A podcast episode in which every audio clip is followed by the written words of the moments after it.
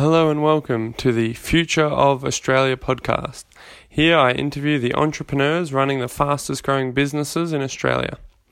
These interviews will be around the themes of entrepreneurship, new ideas, business, innovation, capitalism, and successful enterprise being the motor that will drive Australia forward. I will be telling the stories of the people who are making it possible, and as they grow and strive further, will become a bigger and bigger part of Australia's future. My name is Derek Stewart, your host and the founder of Future of Australia. Check us out at futureofaustralia.com to learn more, subscribe to our newsletter, get exclusive content, and ensure you never miss an episode. For questions or comments, email me at derek, D-E-R-E-K, at futureofaustralia.com or you can call or text me on 0404 689 897. Welcome to episode 7 of the Future of Australia podcast. In this episode, I interview Mandeep Sodhi, the founder and CEO of Hashching, a fintech marketplace for mortgage brokers. We discuss how years of working in the big four banks caused him to become disillusioned with their ethics and the event that triggered him to leave the corporate world and start a business. After two startups with mixed success, hear how six months into his third startup, Hashching, he came one day away from shutting down the business.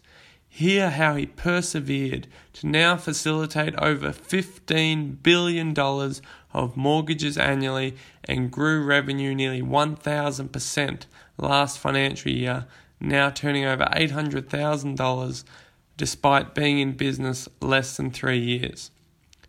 If you are looking for a transparent way to find the best mortgage broker in your area based on unbiased consumer reviews and get the best rate on your home loan, check out hashching.com.au. That's H A S H C H I N G.com.au.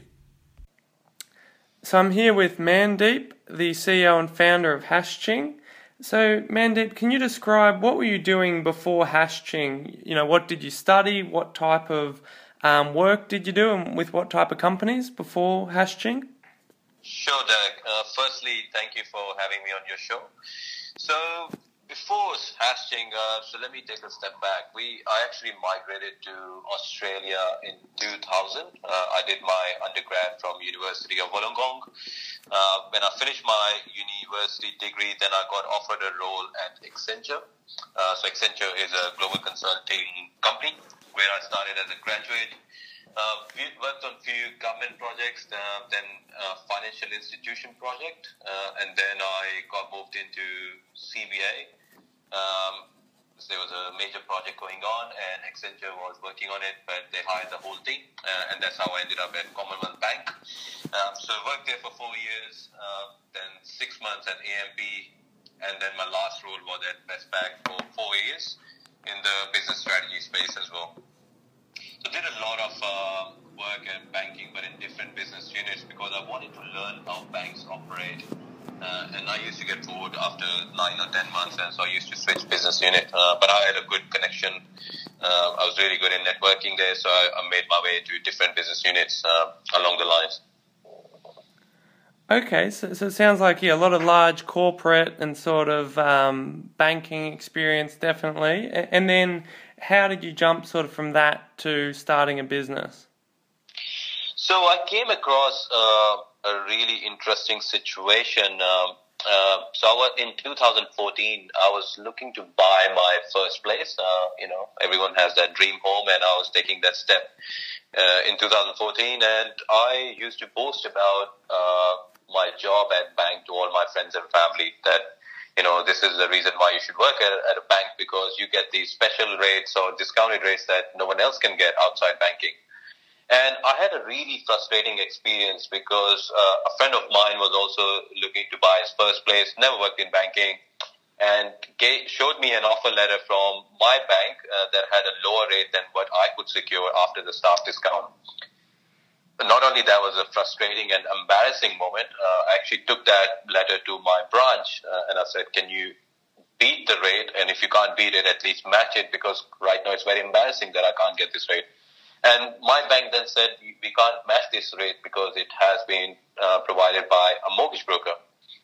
Um, so again, more frustrated, uh, frustrated with the whole experience. Then I, I, at that point, I also finished my executive MBA, so it gave me some confidence as well uh, to go on my own and start this uh, venture. So I launched Hashching after that.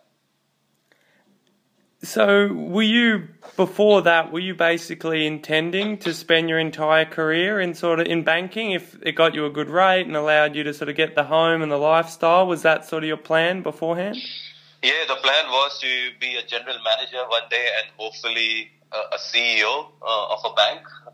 But obviously, it didn't pan out that well. Uh, but yeah, it was just frustrating. I got frustrated giving it all my all, but having to bend to institutional rules and ways of working you know, I was it used to be called a Microsoft guy at workplace because all I did was just PowerPoint, Excel, and Microsoft Word documents. Uh, I decided to leave it all behind and find something else. So that was the last time I ever worked for anyone else in my life and waste my skills. Uh, not to mention the uh, the corporate experience did help me in my success uh, so far.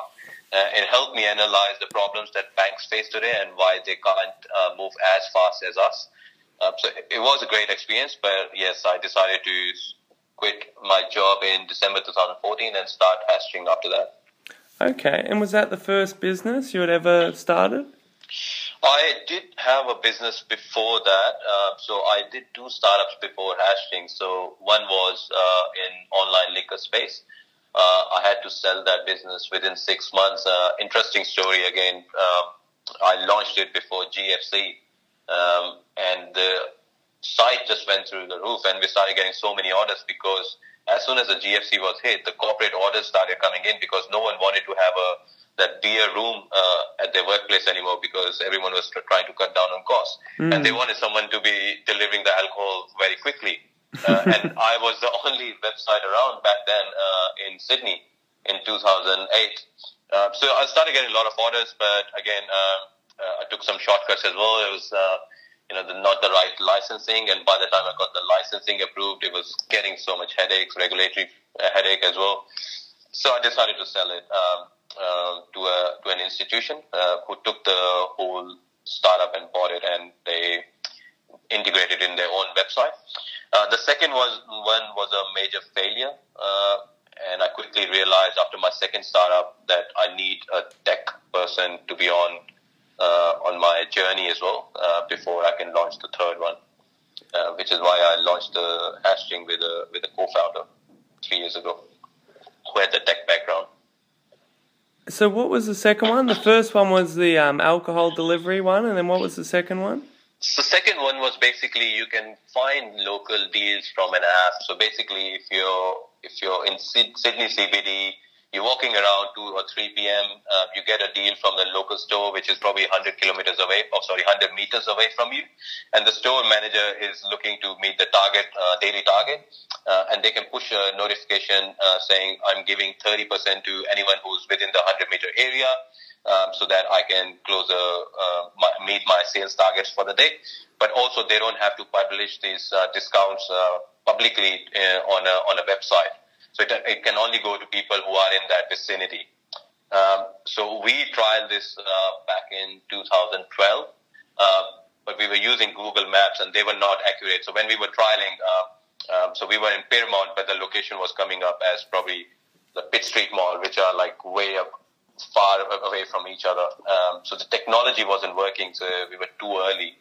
Um, so that's why we had to, um, yeah, stop the project. Uh, and decided not to proceed with it. I think it's interesting because I believe both of those are sort of fairly successful concepts now. It's sort of alcohol delivery is a big space, and also the sort of geo targeted, like hyper local discounting and promos and loyalty things are also quite a popular space. So, yeah, you're definitely ahead of the time, but probably too far ahead or ahead of the technology, I guess. Correct, uh, and I think I wasn't patient enough as well. Uh, and I think in, uh, when you're running a startup, which was a good lesson for me, you've got to be patient, and you uh, you know perseverance is also also plays a key role as well. And, and I think I lacked both of them when I did my first two startups. Uh, so definitely this time I was a lot more patient.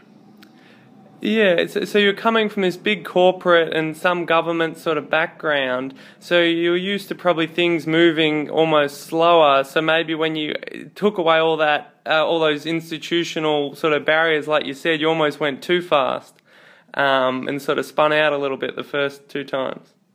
Correct. Okay, and then so, so what about Hashching? So you've had two, you know, business startups by then and, and learned along the way? And then what was the first 12 months of sort of running Hashching and starting that like? So first 12 months were really difficult and I think uh, for any startup, uh, any entrepreneur can relate to that. The first 12 months is where you're trying to get your first customer, but also first 100 or first 1,000 customers uh, and get, uh, get some more feedback from them so then you can quickly uh, add more features or pivot if you need to. Uh, so in our first six months, uh, we actually had a lot of uh, regulatory issues. We had a letter from ASIC as well, uh, basically saying, uh, you know, shut down the, the website if you don't fix these, these things. And we were a bit naive as well. Uh, had the wrong advice, legal advice from someone as well. but it all got fixed.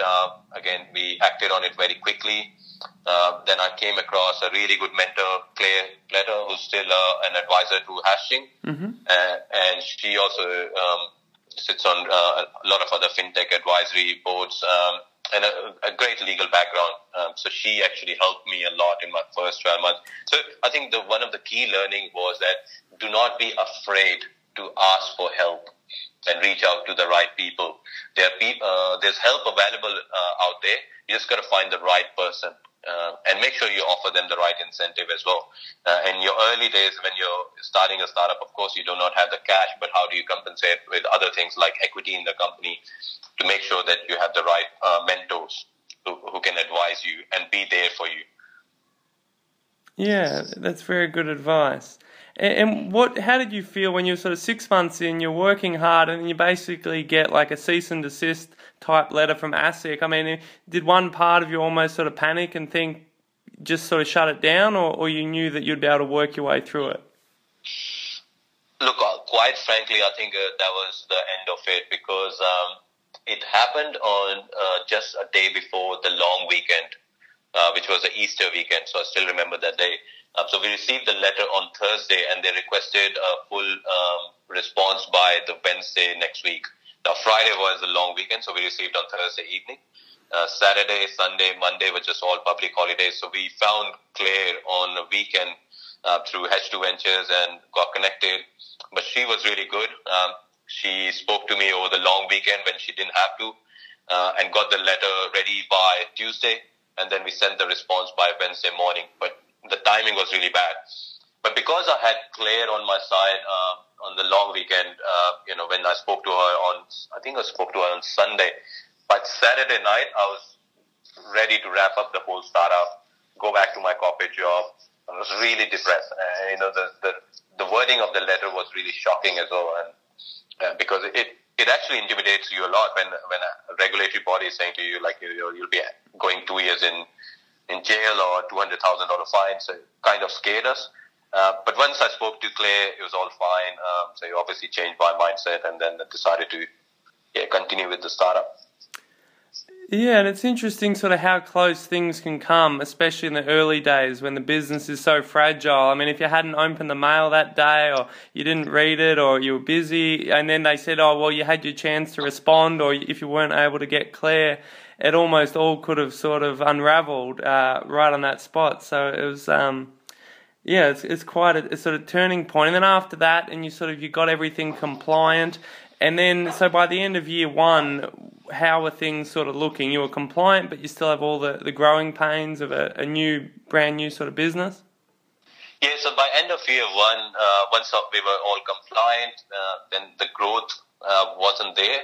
So first year we, we struggled a lot uh, in terms of the growth because it delayed our launch by seven months we were originally supposed to launch by January 2015, but because of the compliance issues and obviously the getting the tech ready, we launched it on 1st of August 2015. Uh, so obviously got delayed by seven months. Uh, and then when we launched, uh, we were trying to find the, the right product fit, uh, market fit as well. Um, so there was a lot of feedback from brokers who were testing a, a product. So uh, to give you an example, we uh, in our first year uh, till end of December 2015, we only had written 10 million worth of loans. Um, but today, till date, or we've only received uh, back then 100 million worth of applications by end of December uh, 2015. Uh, but now we've received over 15 billion worth of home loan applications. So it's growing really fast. Um, but first 12 months, it was a growth issue. Uh, then we figured out what campaigns were working really well, what messaging uh, people could relate to. Trust was a major factor as well. Um, a lot of fintechs we notice, uh, and we experience that as well. The trust is a major factor in Australia, so people are still conservative. Uh, so you've got to build the trust very quickly, and you have to be transparent. Uh, and then when we realized we, we were backing the right, uh, you know, the market, since we are a marketplace, we were backing the right brokers. People understood what the value proposition of brokers were, and we just uh, banked on it straight away. Okay, and, and do you find it's mainly a sort of a younger demographic that's more willing to try a sort of fintech approach, like a first home buyer, um, someone in their late 20s, early 30s?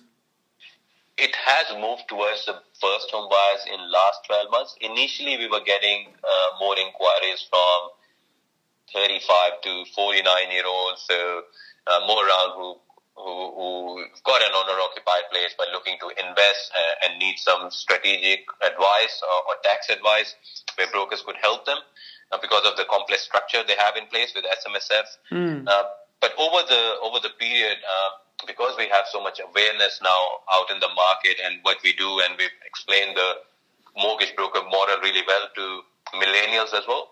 We've noticed that the first home buyers are also coming to our platform who are now saying to us, look, I do not understand, or it's it scares me when I think about home loan. So help me out. Get someone to help me who can do all the work for me because I'm I'm really a busy person. So sometimes a complete online solution doesn't work for these guys who, who do not even understand what offset uh, means or redraw means. There's so much complicated terms, and banks have done a great job to make it even more confusing and complicated. And that's why they expect you to come to a branch. So we, we try to connect them to now mortgage brokers and they get the understanding of our model as well. So it's shifting towards more 24 to uh, 39 year olds now. Okay, interesting. Um, and so in the last financial year, uh, you made the Fin Review 100 fast starters because you grew your top line revenue a thousand percent, getting up to mm. about eight hundred thousand uh, dollars a year in turnover. So you've mentioned a few of the things that sort of drove the growth, but was there anything in particular, or everything sort of lined up? I think uh, one of the major things that we that drove, drove the growth was the the awareness. Um, so PR worked really well for us. Uh, you know, again, as we are an independent independent marketplace, a lot of journals reached out to us, or the journalists reached out to us asking you know, how is Hashching different? And we told them um, our model. Uh, and then they found really interesting that, you know, people weren't aware of these things. So they started writing articles about us. So that drove a lot of organic growth for us as well. Uh, we also started sharing some customer reviews and testimonials who, was, who were telling us that because of Hashching, they were able to now fund education for their kids because of the savings they received. And they were happy to jump on a video, uh, to do a video about that uh, the testimonials. So we shared that on uh, social media, and that just went viral. So that drove a lot of our growth and awareness for for us, and that helped the, the growth uh, on the number of applications and also brokers recommending other brokers to us. Yeah, because that's um, uh, all of your businesses have been sort of these marketplace businesses where you're bringing two different parties together, so you've got to balance that demand and supply, right? Otherwise, it sort of collapses on itself. Absolutely. And we, we did not uh, come up with a new proposition. So what we, we basically banked on the growth of uh, trust and loans through mortgage brokers. So if you think about it now, loans through mortgage brokers are growing every year. Uh, so 56% of uh, loans are now written by mortgage brokers. Uh, and it's growing every year on year. Now, because the, the consumers already understand the value of mortgage brokers, we just banked on that and we just tried to connect them to the, the right mortgage broker in the area. So the problem we were trying to solve is who's the right broker in your area, who's got more recommendations and reviews. And that's what we executed really well. so creating that sort of visibility because someone might know they need a mortgage broker, but then they don't know how to pick a mortgage broker. Correct. I mean, if you if you think about uh, a scenario outside Hashching, um, you know you want a loan, uh, you know the mortgage broker value proposition, but where do you start? You jump on Google. There's so many mortgage brokers. There are no genuine reviews and recommendations. Some are just getting their friends and family to write reviews on their on the mortgage page. Uh, but there's no independent platform out there as such. Uh, so we take that whole um, burden out of the, the consumer's uh, search criteria because all they have to do is just fill out a form and we'll find them the right broker in the area who's got reviews and recommendation from others. So that trust factor was built very quickly. Mm. And so obviously it's great to get all this PR, all this attention, like you said, the messaging and, and people finding you. But then on the sort of service delivery side, and sort of scaling up so quickly. How was that experience in that year where you've sort of gone 10x um, and a thousand percent growth, um, but then sort of fulfilling that? Yeah, so in first few years, or actually we've only been around for two years and seven months, or, or less than seven months. But uh, in first year, we made a lot of uh, mistakes as well. Uh, but also we learned very quickly from those mistakes. Uh, so we learned from the broker behavior, who are the good brokers, who are the bad brokers. Most of them are 95% are, are, great brokers, to be honest. Uh, so we just wanted to learn uh, from their behavior, how quickly they call a customer. So we started recording their response time. Uh, we started rewarding them for uh, great review collection. So in our first year, we did not have a review collection system. Mm. Um, the only reason we brought it out uh, uh, after first year is because we realized that consumers were, some of them were having bad experience with a minority of brokers on our platform. And we thought we need to solve that problem very quickly because uh, we need to build trust uh, as well. Uh, so we launched the reviews and rating. And as soon as we launched the reviews and ratings, our growth just went 10x after that. Um, so that was the major turn point for us. But again, it was all from the learnings and feedback from consumers and brokers as well. Yeah, because that's the challenge when you're sort of a platform that the behavior of the people on your platform obviously reflects on your brand. Like if someone uses you to find a broker and they're not a good broker, they're going to be annoyed at you. Um, so having that really good quality control process and transparency must be so important. Absolutely, and uh, what we do, uh, and we still do it today, we we make sure that we have a fortnightly catch up uh, with brokers where we bring them to our office, um, take their feedback. We also have uh, catch up with consumers who've used our platform. Uh, so we do that once a month as well, where we ask them what worked, what didn't work. Uh, all those things add up uh, because we are reaching out to them again and again, asking them for more feedback and how we can do things better uh, from last time.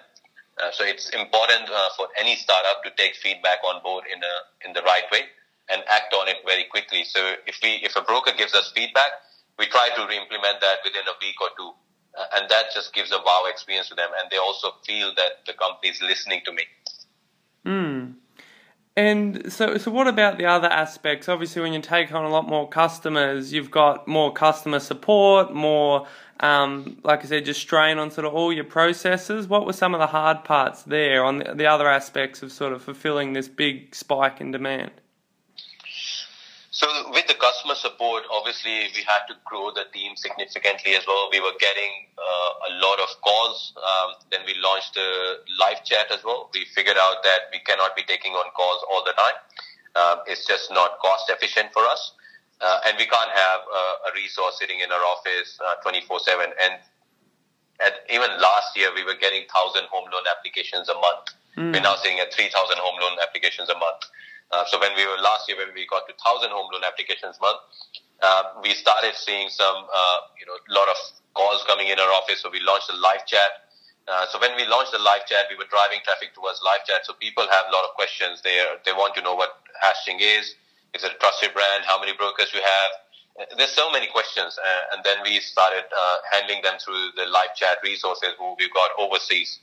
Um, so we don't we don't need a live chat resource sitting in your office. So we could reduce the cost that way. So again, there were a lot of learnings for us uh, how to scale the business quickly as well.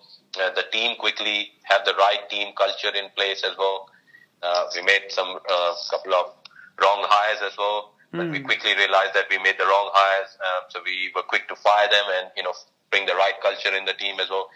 All sort of challenges.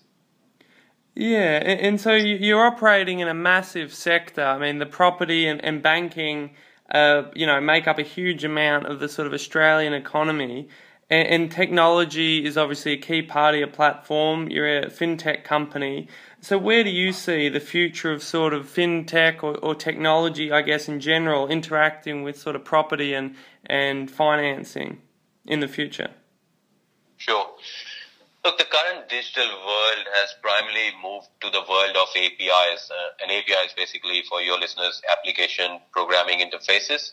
Um, and a completely new way of looking at processes that are consumers' journeys or customer journeys. Now, fintechs that are more transparent about their fees and processes will be able to win the trust quickly uh, than other fintechs, uh, competitors, and the financial institutions as well. Now, banks have been trying to keep up with this curve while they're doing their best to come up with great user experience at front end to get the customer in the door. Their legacy systems and ongoing customer services have gone great to bad as well. Now, according to the Millennial Disruption Index, uh, 71% of young people would rather go to the dentist uh, than listen to what their bank is saying, which came out just last month. Uh, and the new research also says that a third of millennials now expect to be bank free uh, in the near future. Uh, meanwhile, 75% say they would prefer financial services from startups and tech companies such as Apple or Google because they spend more time on those devices or technologies. So looking at that, uh, I think uh, there will be a lot more APIs uh, sort of coming into the picture as well, and people would prefer, or the, or the, or the millennials or even the consumers will would prefer to bank with just one uh, sort of uh, application. So to give you an example, if they're coming to Hashching uh, to get a home loan, uh, why don't we help them with other uh, products as well? Like if they want a deposit or they want robo advice, we could just open up APIs to other fintechs and they can plug into our system and we can offer the same customer who came to us for home loan all the other services that a bank would provide. Yeah. So I think that would be that would be the future. We can also help them with the property search later down the track, and that's kind of uh, I'm getting into the vision of Hashching as well, and where we where we want to go in the next five to ten years as well. That we would become uh, the main uh, portal for some consumers, uh, and for some consumers, we would be an API. So if someone goes to, let's say, Acorns Australia to uh, do their, you know, the investing uh, where they can put the spare change and um, get some growth out of it, maybe Acorns can do some home loans through us. Uh, uh, I'm not saying there's any partnership in place, just to clarify, but I'm saying that whoever's using an application to get some banking service or one banking service out of fintech will also be able to provide other banking services through other fintech startups. So the consumer will not have to go to their own bank anymore in future. Yeah, because that's sort of a, big point of frustration, isn't it? Dealing with all these different suppliers from the consumer, filling in all these forms, getting approved for all these different things. So if all their data is sort of in one app, and then that can feed into other apps or again within one larger framework, it sort of takes all that duplication of effort and time and sort of having to physically go to a place um, away, doesn't it? Absolutely. I mean, I don't know about you, but if uh, I've got three bank accounts, so like you know, I've got three banks I deal with. Uh, one's with my main bank, another bank is a credit card that I have uh, from my previous employer. Uh, so it's really hard to manage these, those three apps. Uh, you know, I keep forgetting my password as well. Of course, I moved on to fingerprint login and all sort of things.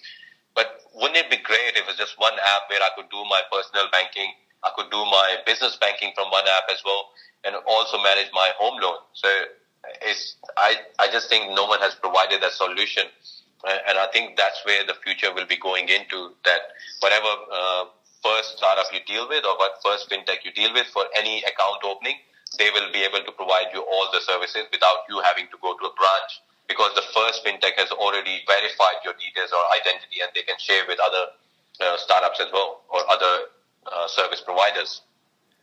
Yeah, and I think part of it is also people sometimes end up locked in, I guess, to one provider because they want like all their accounts in one app, like you said, their personal, business, credit, home loan, and the only way to do that is if they're all with one financial institution. But if some a competitor has a better offer, they feel like, oh, well, then I'm like you said, managing multiple systems, or I've got to move everything there, and and so it's sort of in some ways, I guess, it blocks competition if it's not easy to access multiple providers in a seamless way either.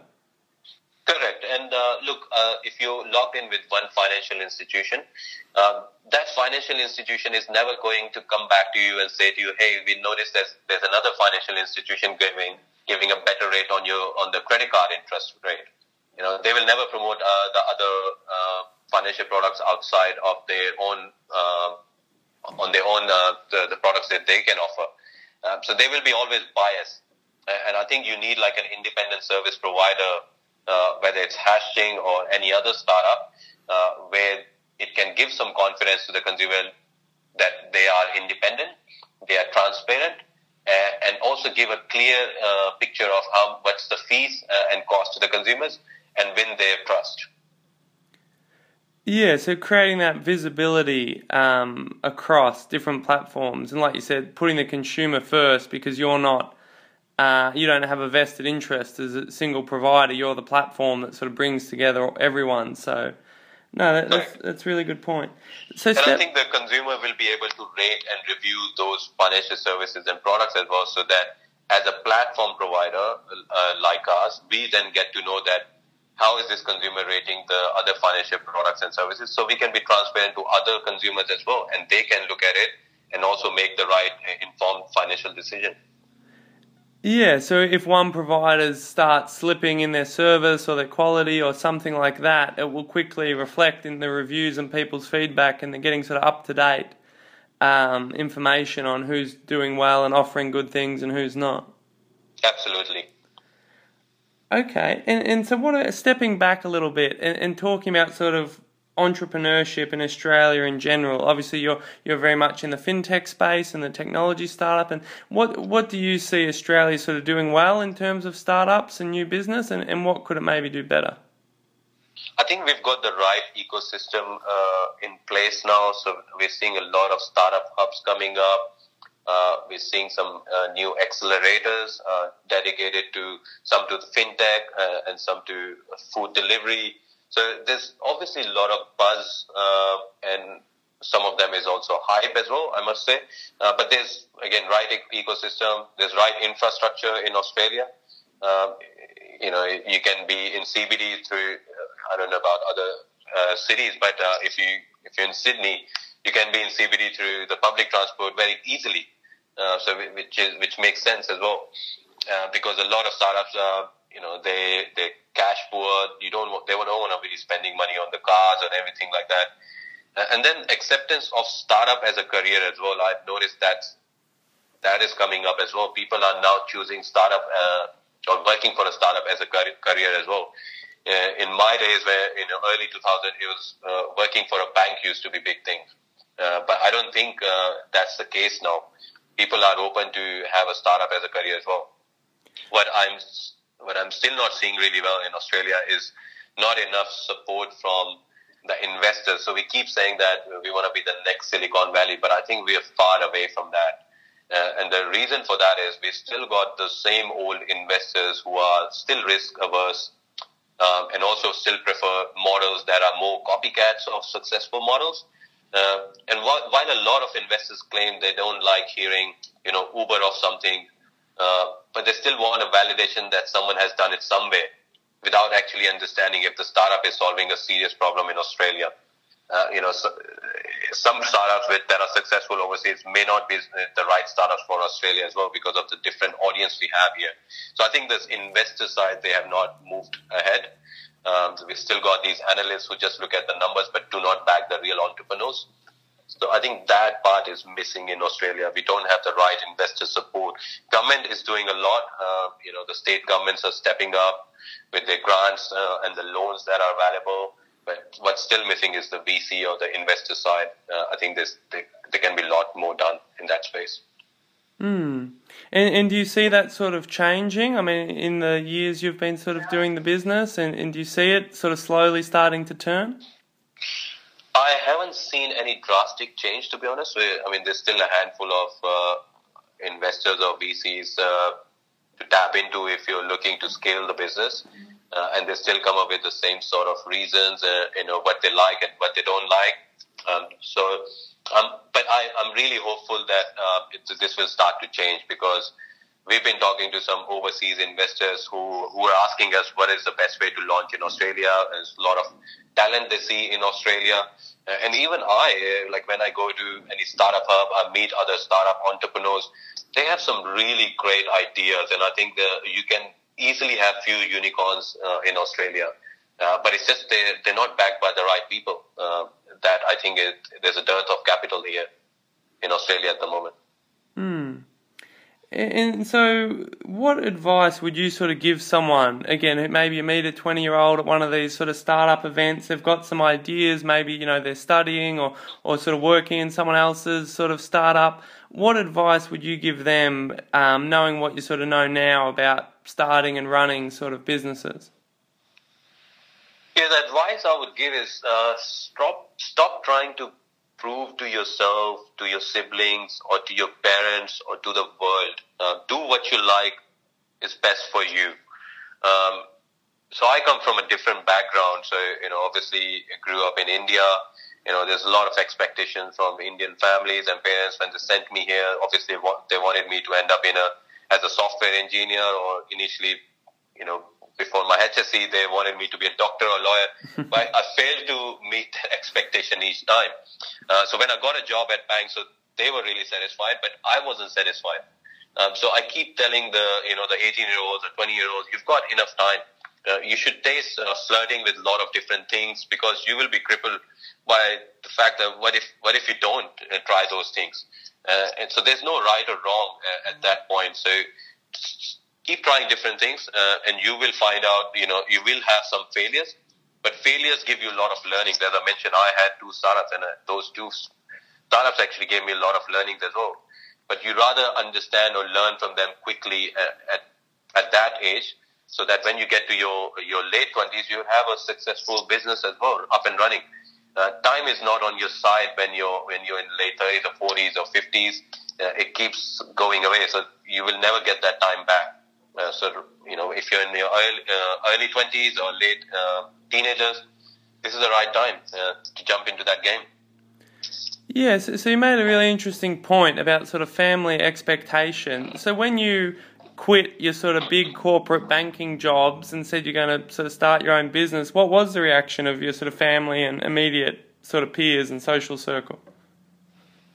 I'll be very honest, uh, and this was because uh, of my situation. Um, so my father, uh, for the first two years, did not tell anyone that I had my own startup uh, eh, back in India. So he was still telling everyone that uh, Mandeep is uh, working for a major bank or big four bank, and, and he's earning a great income. but he was not accepting that I have uh, started my own startup. Um, so that was a difficult time. So, you know, not getting a buy-in from your own family members. And again, different upbringing, uh, you know, no one in our family had done, done business. So kind of, uh, was hard for me to explain to my parents uh, or my dad. Uh, but look, um, you know, after two years, we they they realize what we what I'm doing, and now they feel uh, they're obviously proud of me. But yeah, it was really difficult in the first two years, uh, and not bringing that income uh, to homes. They obviously used to get um, taunts from my my siblings or, or my uh, my dad as well that you know you should start looking for a job or go back to bank. Yeah, and so, but had you been sort of interested in business before, or I mean, at some points, do you consider maybe just leaving banking if you didn't like the industry versus sort of starting a business to fix your own the issues you saw, or you sort of always had an interest in business?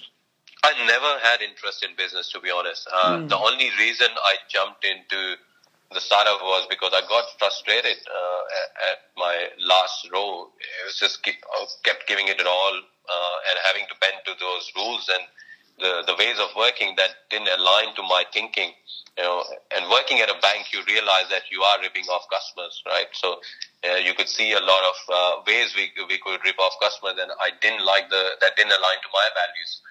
Um, and also the last straw was when I couldn't get a better deal, uh, even though I worked as a banker. So if a banker can't get a better deal, uh, think about those consumers, they they they definitely get ripped off.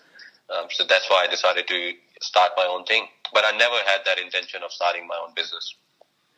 Yeah, so even on the inside, you still were sort of getting ripped off, which is um, sort of, I guess, funny and sad at the same time, right? Correct. okay, so, so just a final point. Um, you mentioned a, a, little bit, but but where do you see sort of Hashching in five to ten years? And what's your vision and sort of plans for the future of it? Sure. So if you think about Hashching, it's a marketplace where we have two-sided customers. Um, so we've got a mortgage brokers and we've got customers. The next five to ten years, we'll be focusing on how we can help the borrowers make the right financial de- decision but with the right human and tech support available 24-7. When I say the right human and tech support, these are the mortgage brokers mm. who are on the other side who can then focus on the sales side or also focus on helping the consumers make the right financial decision. Because if it, I mean, a lot of startups are, are trying to, you know, get you a loan in certain minutes or certain seconds. I mean, think about it. Like if I give you a million dollar loan that you have to pay for the rest of your life in 10 seconds, or a, minute. That would be damn scary because you would not know that whether I got the right product. And plus, you will be paying uh, for that next 30 years. It's not a taxi ride from A to B like Uber that you do not uh, need a human interaction or you do not need a special expert uh, to help you in making that decision. So we still think that for the next 5, 10, 2 years, 5 to 10 years, uh, you would need some sort of human support.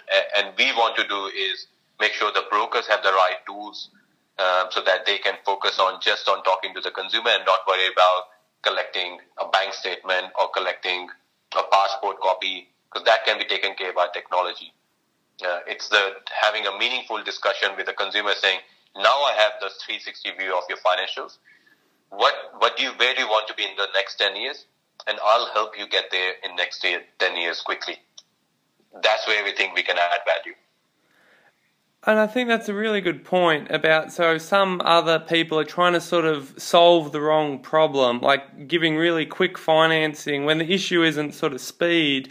People are willing to take a bit more time as long as they're confident that they've got the right thing. They don't just want the quickest money, they want the best rate and the least fees and the actual, the best decision. Because, like you said, it's a 20, 30 year decision, it's not a taxi ride.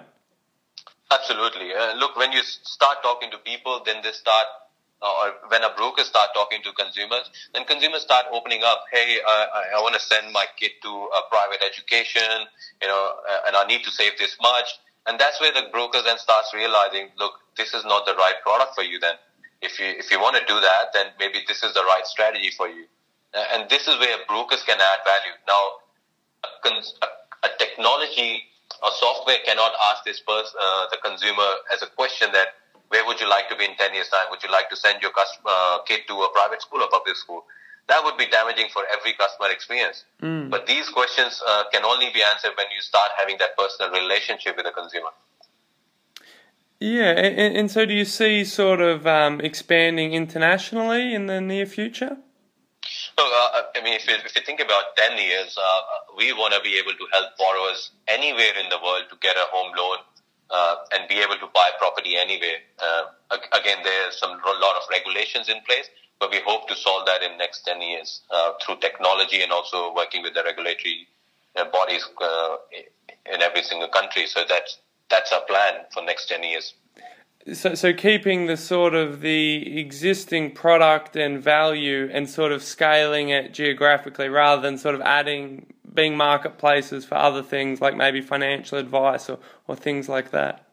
We, we, are looking at other verticals as well, but I think that's probably in 10 years' time. Yes, we want to be financial, we want to be marketplace for all financial products uh, and not just home loans. So whether you're looking to do some improvements to your home, uh, renovations or personal, or looking to have a start a new business, we should be able to help you with all that uh, we'll connect you to the right broker as well who can help you with that. Mm. All right, thank you so much, Mandeep. Is there any final words or, or thoughts or anything I've missed that you'd like to say? Uh, the only thing I would say to your listeners is don't overthink, just do it. Excellent. Thanks a lot. Thanks, Derek. Thanks for having me on your show. Thank you for listening. I would really appreciate it if you subscribe to the podcast in iTunes and leave a review. Better yet, tell a friend about it who you think may enjoy the content and get something useful out of it. Feedback, comments, likes, or dislikes, you can reach me by emailing Derek, D E R E K, at futureofaustralia.com or you can call or text me on 0404 689 897. Thank you.